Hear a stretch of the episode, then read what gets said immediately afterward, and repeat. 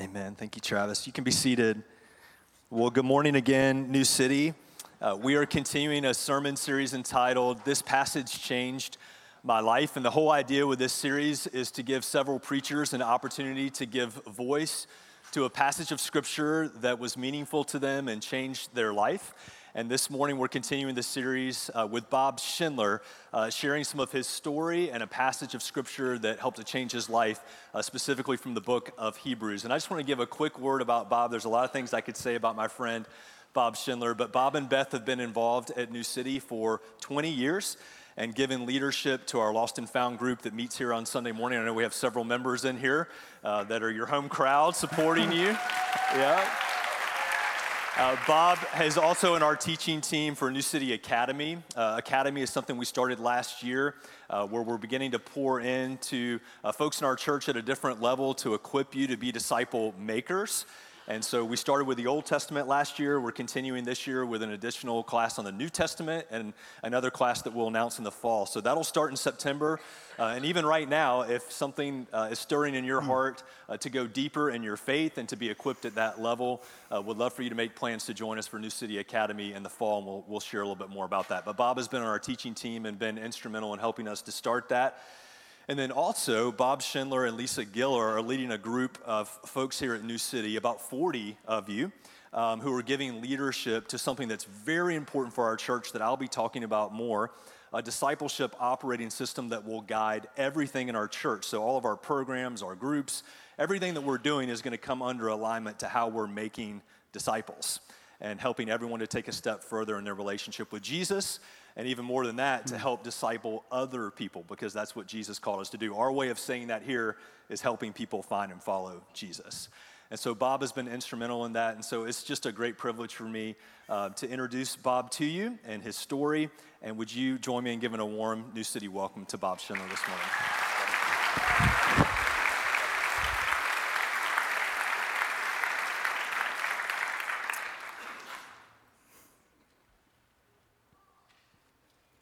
It's a real privilege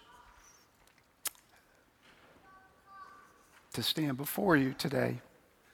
And I hope by the end of the time that I share that you'll understand some of the reasons why that's true. Uh, let me introduce my family to you, if I could, please. On the far left is my oldest son, John, and his wife, Callie. Their three children, Levi, Jane, and Adam. They live in Knoxville, Tennessee. Next is my second son, Scott and Naomi, and their daughter, Millie, and they're actually here this morning, so I'm very glad that they're here. They're, they're from Asheville. Then my wife of 47 years, and anybody that's put up with me for 47 years needs a dessert, a ham. Then next is my uh, youngest son, Brian, and Hampton, and his wife, Hannah, and Cyrus, their son, is in the womb there. And then last is my oldest, Katie, who's also here this morning. I'm very glad that she's here. So let me um, also tell you that I was born in Cincinnati. But very quickly after I was born, nine months, we moved to Louisville, Kentucky, where I grew up. I then attended Vanderbilt University, where I studied chemical engineering and met Beth. And from the moment that I stepped on to the Vanderbilt University campus, I hated the University of Tennessee. so much so that I literally threw oranges at the basketball team the first time they came out on the floor to play us in Nashville. Because I never repented of that sin, God sent me for 20 years to East Tennessee and I raised four obnoxious UT fans my wife even converted to being a UT fan.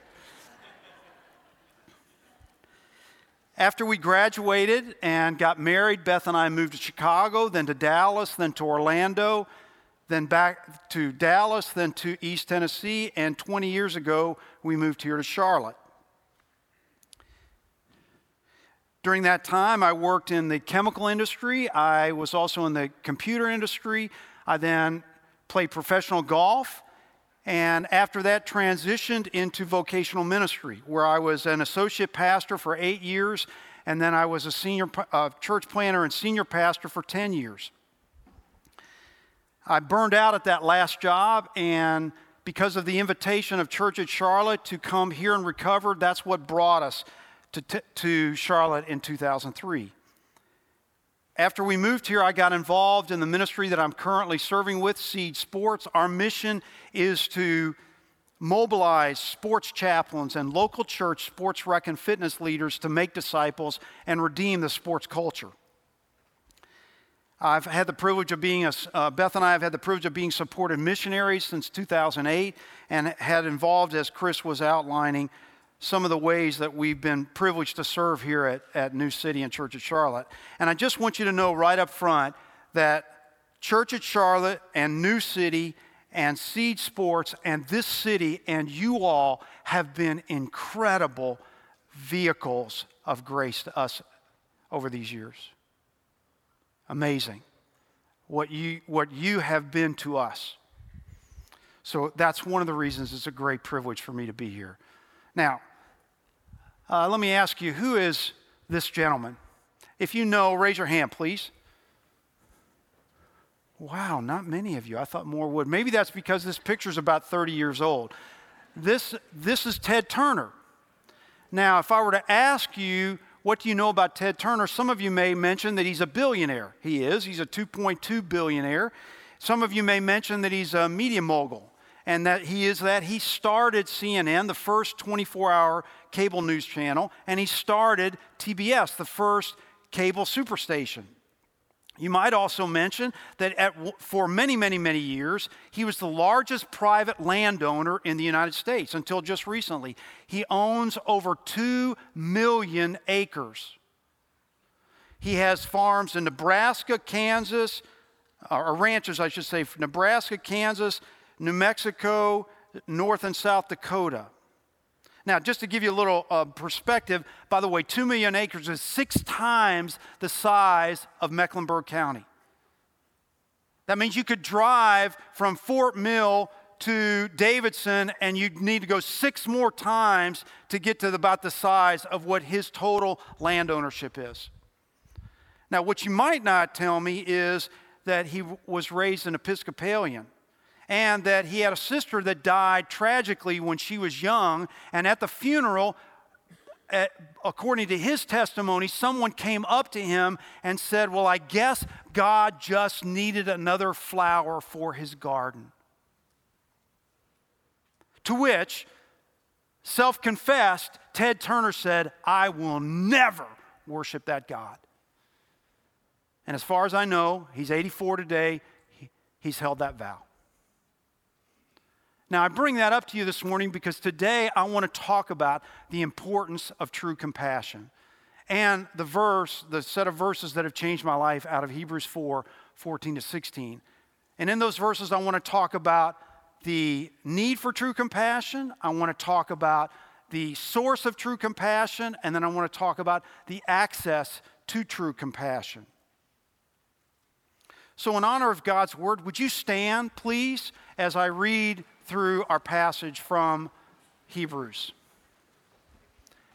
Since then, we have a great high priest who has passed through the heavens, Jesus, the Son of God.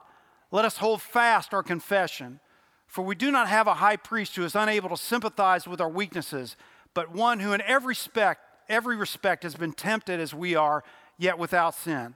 Let us then, with confidence, draw near to the throne of grace that we may receive mercy and find grace to help in time of need. Thank you. You may be seated. So let's talk about, first of all, the need for true compassion. Now, I don't think I need to tell you that we live in a broken, trauma filled world. According to Forbes magazine, there have been over 350 mass shootings in the United States so far this year. That's over 50 a month. That's more than one a day. And a mass shooting is defined by more than four people killed in that time. Do you know that one out of every four students report being bullied during their school year? One in four girls and one in 10 boys will suffer horrific abuse by the time they're 18. 350,000 children go missing every year in the United States. And the estimate is that one third of those are trafficked. That's minimum. Just let me give you an example. That's 1% of our population. That's like this second row here every year just disappearing off the planet. We don't ever know where they are. 20% of high school students report having serious thoughts of suicide, with the suicide rate doubling from the 2008 to the 2018 time period, to where suicide is the second leading cause of death in people ages 15 to 24. Now, trauma is not just for young people. Adults deal with challenging children, aging parents, divorce, decline in personal health, death of loved ones, disease, greed, anger, selfishness, and injustice. Do you know that one in three women and one in four men experience some form of physical violence from an intimate partner? And all of this brokenness and trauma is lived out either in the first person by us or in the second person as we watch it on all the media channels. I just encourage you or challenge you at one point, and I did this this week. I just tracked the headlines from Monday to Friday. And I listed those out and said, This is what the world is that I'm living in. It is a broken, trauma filled world. Now, sometimes that trauma, though, isn't so much in the violent type. I grew up in an upper middle class family, living on in a house on a golf course, raised by a mom who was emotionally abused by her father, who watched her dad physically abuse her mom as an alcoholic, and because of that, never wanting to trust men. She married my father, a passive man whose father had committed suicide in the 30s when my dad was about eight years old. Because of that, he had no real clear idea of what it meant to be a dad. And everything was great as they were raising this freckle faced, burr headed, redhead little kid who was very compliant until when I got to be in about fifth grade, I began to express preference. And it scared my mom to death. And so she did everything she could to shut that down with her anger what would happen is she would just out of the blue get mad at me for some unknown reason, go into a rage. I would try to explain to her how she was wrong to no avail. She, eventually, she would storm off into her bedroom, slam the door, quiet. To which my dad would come to me at some point and say, Now, son, your mom's having a hard time. You need to go and apologize to her. Which I obediently did, sometimes for days, till she would come back into my world, never saying she was sorry for anything. And embedded deep into my heart were the lies that if there's anything wrong, it's all my fault it's all my fault, all my responsibility to fix it, that no one cares about how I hurt, and that I am alone in my pain. And I lived with those lies for many, many years. And that, those lies impact, impacted significantly the way I felt about myself the way I looked at the world, and the way I would relate to people. Now, I don't know where you are as you sit here this morning. I don't know about the trauma that you experienced or are experiencing now. And I wish, honestly, I wish I could sit with each one of you and just listen to your story because I'm convinced, for those of you all gathered and those of you all listening online, I'm convinced if I did that, there would be stories in this room that would break my heart. Because we live in a broken, trauma filled world. You hear Chris often say, we're either coming out of a, of a storm, we're either in a storm, or we're going into a storm. And that was true today, but it was also true when the writer of Hebrews wrote the letter that we call Hebrews. Now, Hebrews doesn't have an identified author and audience like the book of James that we just got finished studying. However, over the years, because of the content of Hebrews, scholars have, have often considered the audience to be Hellenistic Jews who were living outside of Israel, who had converted to Christianity. In their conversion, they were therefore marginalized by the Greco Roman world they were living in, living in to the point that they would sometimes suffer persecution to the point of seizure of property or imprisonment.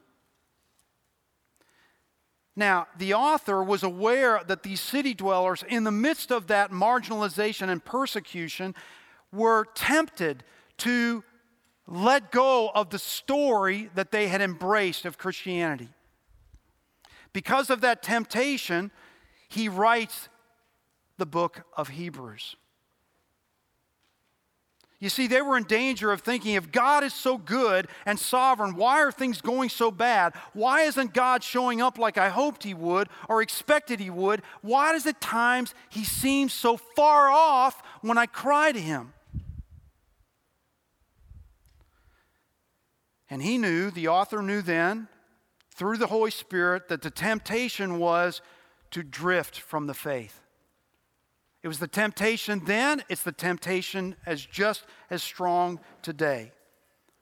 And that brings us to our first of the three verses. Since then, we have a great high priest who's passed through the heavens, Jesus, the Son of God. Let us hold fast our confession. This verse is in line with the key theme of Hebrews, which is better.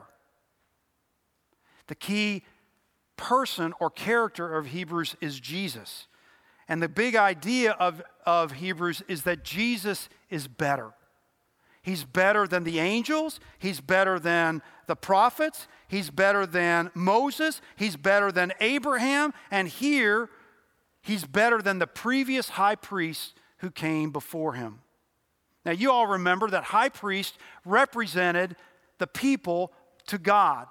They would offer sacrifices on their behalf to atone or to make good for their sins, to pay for their sins. They would also pray and bring intercession on the need, for the needs of the people to God. And the author is saying Jesus is a better high priest because he is both human and divine. Notice how he says Jesus, the Son of God. Jesus is humanity, the Son of God is deity. This synthesis of his humanity and deity is what makes him a better high priest. In fact, it makes him not just a better, but it makes him the great high priest. And so the author says, since we have this great high priest, let us hold our confession, our confession. Hold fast our confession.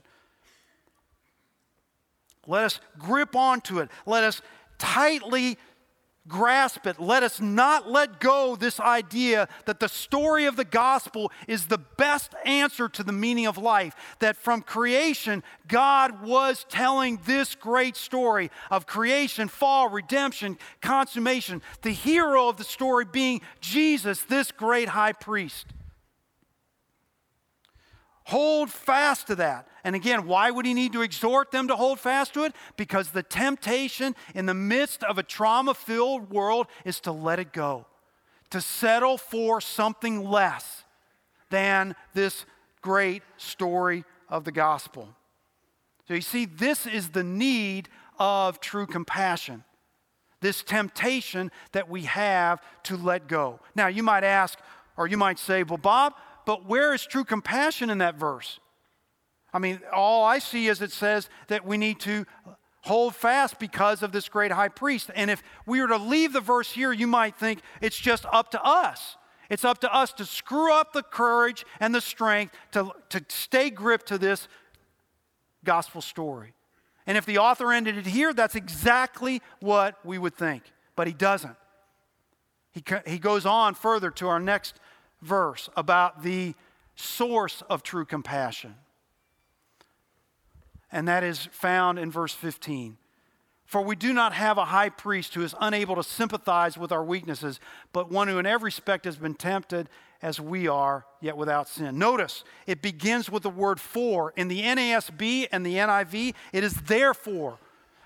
Therefore, because of what I'm about to say, verse 14 can be fulfilled. Verse 15 anchors verse 14. The truths of verse 15 are what enable verse 14 to be fulfilled, as I said. Now, what does verse 14 show us? It shows us the heart of Christ. For we do not have a high priest who cannot sympathize with our weaknesses. In other words, he's able to sympathize with our weaknesses. Now, the word sympathize there is a very important word because it means literally to suffer with. The author is telling us here very clearly that Jesus doesn't just feel a sort of sadness for our struggles. He feels actually everything we feel and suffers everywhere that we suffer. About what? With our weaknesses. Weaknesses is a broad term here that, that, that applies to anything that is tempting us to let go of the story whether it's a emotional pain whether it's a physical pain whether it's a spiritual pain or even the thought of a sin. Jesus is sympathizing and suffering with us at every place we are feeling weak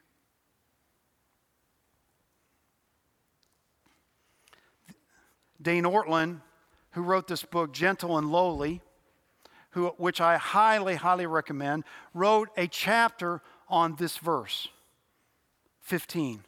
Listen to how he says it here.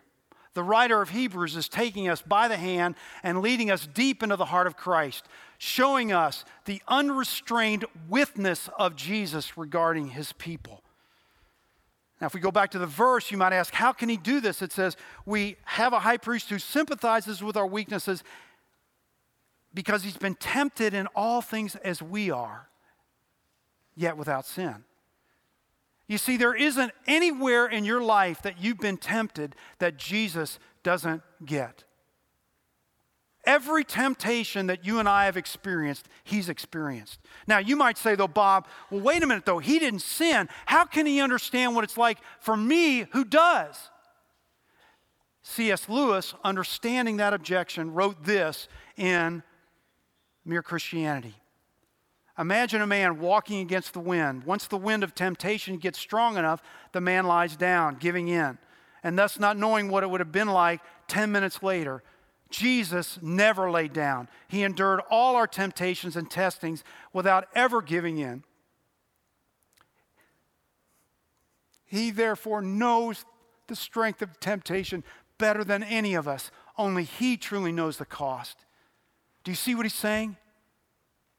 Jesus not only understands your temptation, he understands your temptation even better than you understand your temptation. He has endured temptation and gets it more than any single person in this room. And that's what enables him to sympathize with our weaknesses. Now, this reality overcomes the tendency for all of us to feel alone in our weaknesses, pains, struggles, and temptations. To think that nobody understands, and in fact, nobody does. You know, men and women, you might have had a situation similar to me as my mom or my dad, or I might have been in a situation similar to what your life is, but guess what? You don't really get me, and I don't really get you. Not completely, because you're not in me and I'm not in you. But you know what? Jesus does. You can't ever say to Jesus, You don't get it. You don't understand me. He says, Yes, I do. And I'm with you, and I'm suffering with you right there. Now, can you relate back to my story and begin to understand how this passage changed my life? Remember one of those lies that I'm alone? When the Holy Spirit began to massage this passage like kneading bread into my heart, it cast down that lie that in my struggles and pain that I was alone. It comforted me. It helped me in those times of struggle like that. This is the heart of Jesus, who meets our need for true compassion by being the source of true compassion. But you know, men and women, this is not the heart that many of us, if we're honest, really think Jesus has toward us. We can easily believe that Jesus is repulsed by our weaknesses because of the world that we live around. Think about, think about Michael Jordan. Think about Tiger Woods. Think about Steve Jobs. Think about Tom Brady. Think about whatever the person, whoever the person is who's excelling in their world, and you will see someone who is uncompassionate, who lacks compassion for his lessers. They drive their peers. They have no sympathy for those that are weaker than them, impatient and intolerant of them. And it is very easy to think that is the way we are treated by Jesus. The weaker we are, the more repulsed we are by Jesus. But again, listen to Ortlund. As we sink further into pain, we sink further into self isolation. The Bible corrects us. Our pain never outstrips what He Himself shares in. We're never alone. That sorrow that feels so isolating, so unique, unique, was endured by Him in the past and is now shouldered by Him right now in the present, men and women.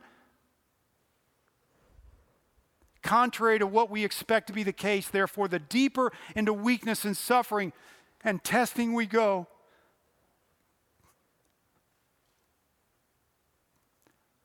the deeper Christ solidarity with us. As we go down into the pain and anguish, we are descending ever deeper into Christ's heart, not away from it. So, why is our perspective on Jesus as the great priest so important? Because he's the source of true compassion.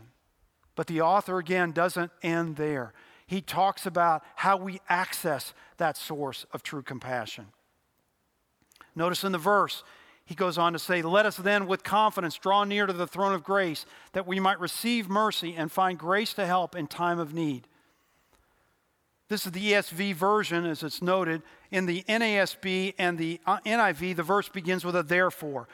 The ESV says, Let us then. Because of verse 15, this is what we are to do. Verse 15 now again anchors verse 16. What I want you to see, men and women, is 15 is the anchor for 14 and 16. It is the key verse of this triplet of verses. And he says, Because of this high priest who sympathizes with us, let us draw near.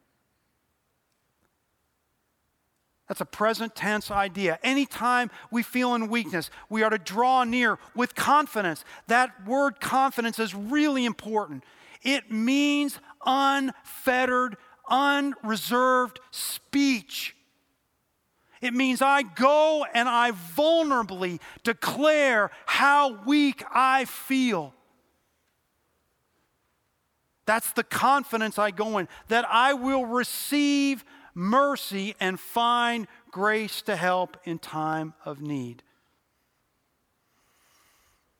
Now, that order is really important, men and women. That order is really important. Let me explain.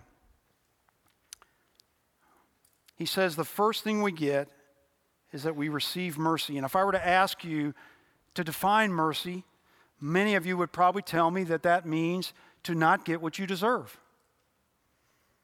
And that's accurate, but it's incomplete. When the psalmists in the Old Testament would cry out, Have mercy on us, O God, or be merciful to us, or when blind Bartimaeus along the road cried out to Jesus, Jesus, Son of God, have mercy on me.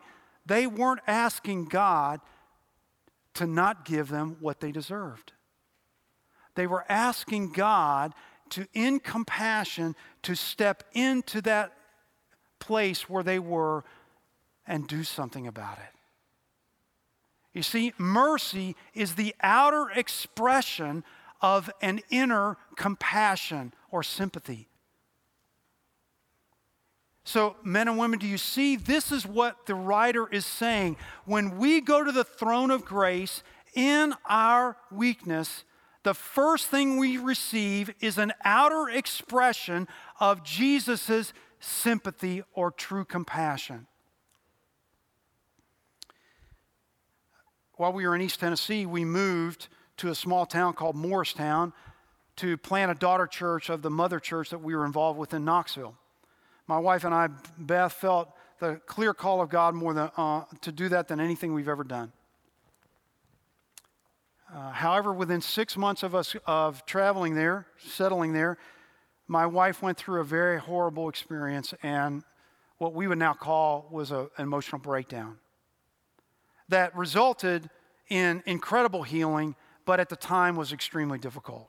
I was worried about her. I was worried about our marriage. I was worried about our family. We also had extremely difficult financial situation going on at that time, planning a new church.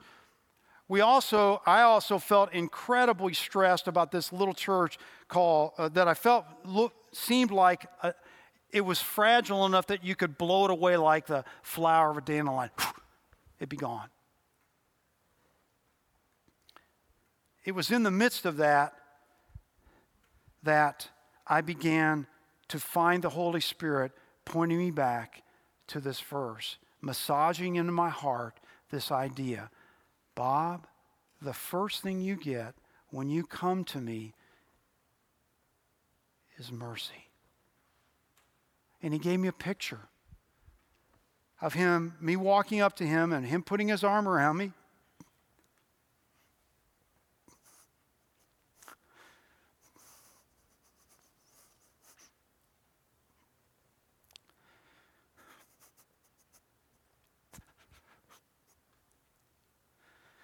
drawing me into his chest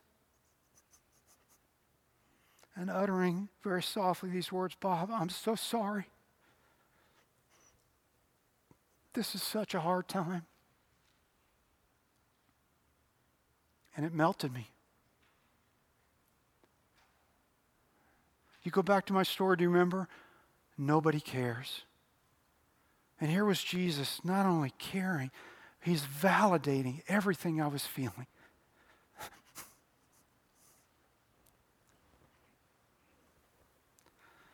Melted me then, melts me today. And that true, that true compassion, that mercy comes in different forms now.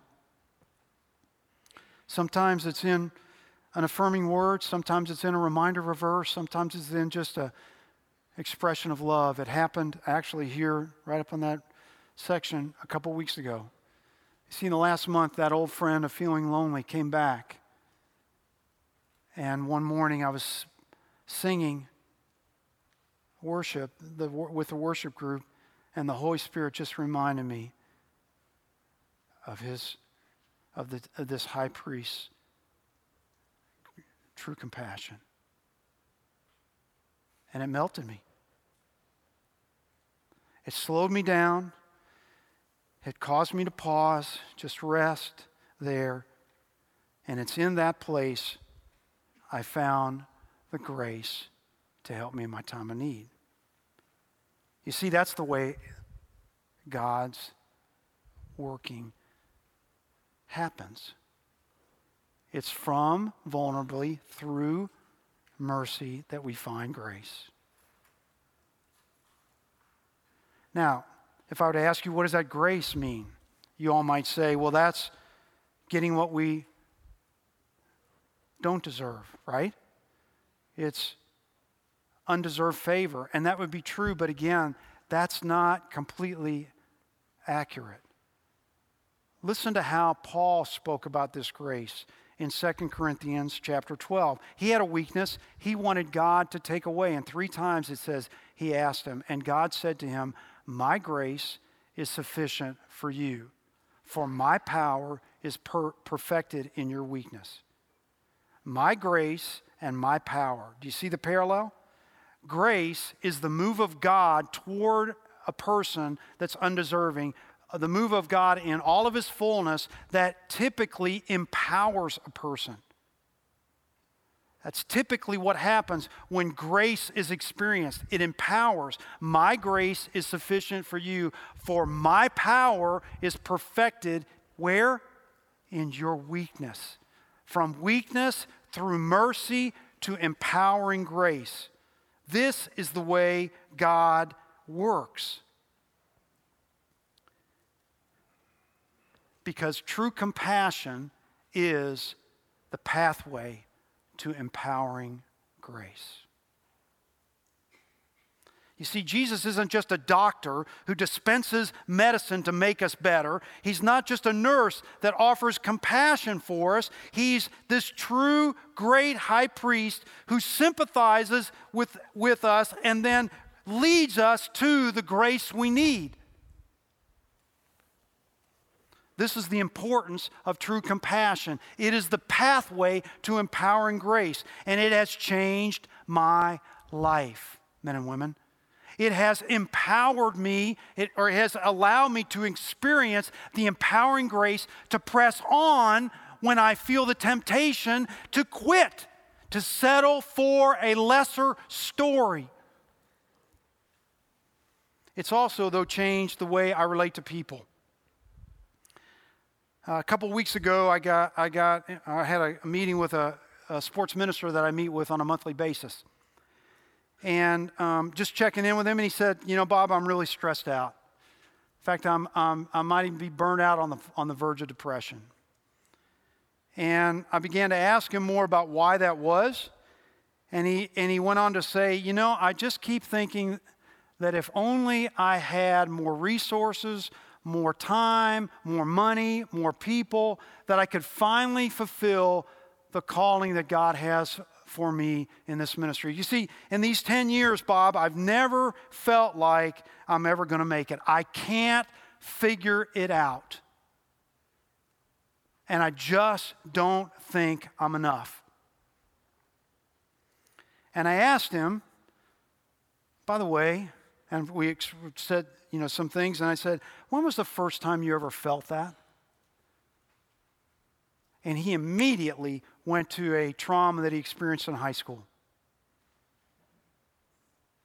And we talked about that trauma for a minute. And I said, What would you say to that young boy today? And he gave some great truth about how he was you know, a son of God and how he was, it's okay that that happened, that he was uh, just a lot of great truth. And then I said to him, What do you think God would say to you, to that, that boy? And he said the same thing a lot of great truth and a lot of great ideas, but I noticed what was missing. There was no mention of God or him telling that young man how sorry they were that he went through that pain. And I talked about that, and we went to Hebrews chapter 4, and then he, he began to talk about how he just feels at odds with God, almost frustrated with him for the way that he has dealt with this, standing aloof. And we went to this idea that Jesus is pulling him into his chest, expressing great sorrow for the, the, the disappointment and the pains that he had. And he slowed down. And then I talked about what would your 10 year old daughter say if she came to you and, and asked you for the keys to the car and you told her, No, I'm not going to give you the keys to the car? And she would say, but, but, but, Dad, don't you understand? I'll suffer if you don't give me the keys to the car. It's going to be really hard for me if you don't give me the keys to the car. You're holding out on me, Dad. Why are you doing that? There was no holding out on that. I'm not holding out on you. I love you and I care for you. And it clicked in his mind. The next day, I got a text from him that said this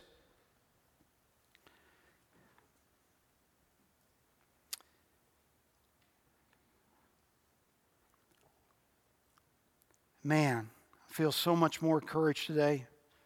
You really helped me have a breakthrough. Praise God. Thank you. Now, y'all, I've had that experience enough to know that isn't me. That's the Holy Spirit leading a person to this great high priest, enabling them to experience the, the true compassion, the outer expression of that, that mercy, to where those people find the grace to help in that time. Now, I've seen it change me, I've seen it change other people, and I believe it can change you. Now, I don't really know where each of you all here today, where you are, but listen again to Ortlund. When the relationship goes sour, when the feelings of futility come flooding in, when it feels like life is passing by, when it seems that, sh- that our one shot at significance has slipped through our fingers, when we can't sort out our emotions, when the longtime friend let us down, when a family member betrays us, when we feel deeply misunderstood, when we are laughed at by the impressive. In short, when the fallenness of the world closes in on us and makes us want to throw in the towel, there, right there, we have a friend who knows exactly what such testing feels like and sits close to us, embraces us, is with us. Solidarity. Now, with that in mind, it is my deep hope and prayer that you have heard the Spirit of God call you to come near to that throne of this great high priest in your weakness and openly express that to him that you might find, you might receive this outer expression of his sympathy and find the grace to help you there wherever you're needing. Because true compassion is the pathway to empowering grace can we pray? Father, I thank you for your word, the power of your word. Holy Spirit, thank you for taking the words and making them alive to us. Would you speak your word to each of these people gathered here and online today? Would you give them confidence that they can come to this throne and receive the mercy they long for? and the grace they need. In your name I pray, Jesus. Amen.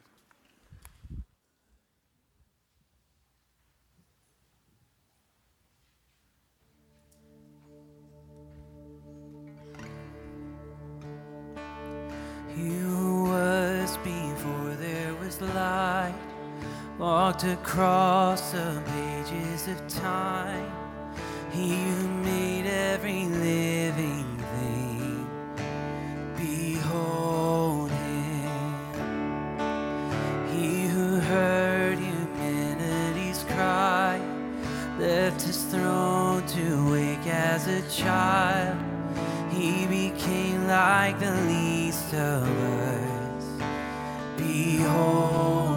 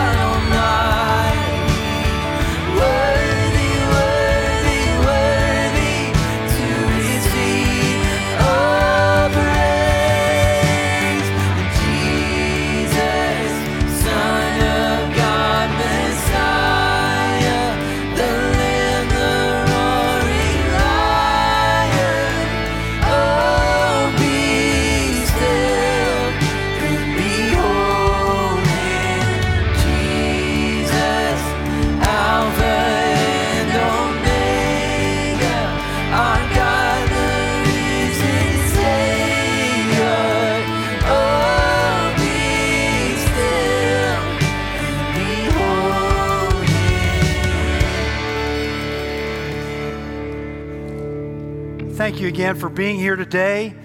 If you're new, we're so glad that you came. The mission here at New City is very simple to find and follow Jesus. This one, this great priest who has such a deep heart of compassion. If you'd like to know more about how we go about fulfilling that or know more about just the church in general, we'd invite you to Connection Point out in the, fo- out in the, the uh, outside foyer to find out more information. If you noticed, the passage says, Let us draw near. The author intended that to be a communal activity. If this message has stirred up, or this morning in our singing has stirred up something in you that you'd like to talk about or pray about, I'll be down here after the service. There'll also be our prayer team members down here in yellow lanyards. They'd welcome the opportunity to support you in that place of need. Or if something else is just on your heart today, please give them that opportunity. Worship is a response to God's revelation. One way that we respond is by giving. If you'd like to give, you can do so online by going to newcity.us forward slash give or drop something off in the box in the foyer. If you're able now, could you extend your hands for a benediction? Now may the God of all mercy and grace, by his Holy Spirit, give you a fresh and deepening vision of our great high priest, Jesus, the Son of God. And from that vision, you would be empowered to go to him freely and openly with your weaknesses and experience his mercy and grace. Have a great week. Go in that hope, New City. Thank you.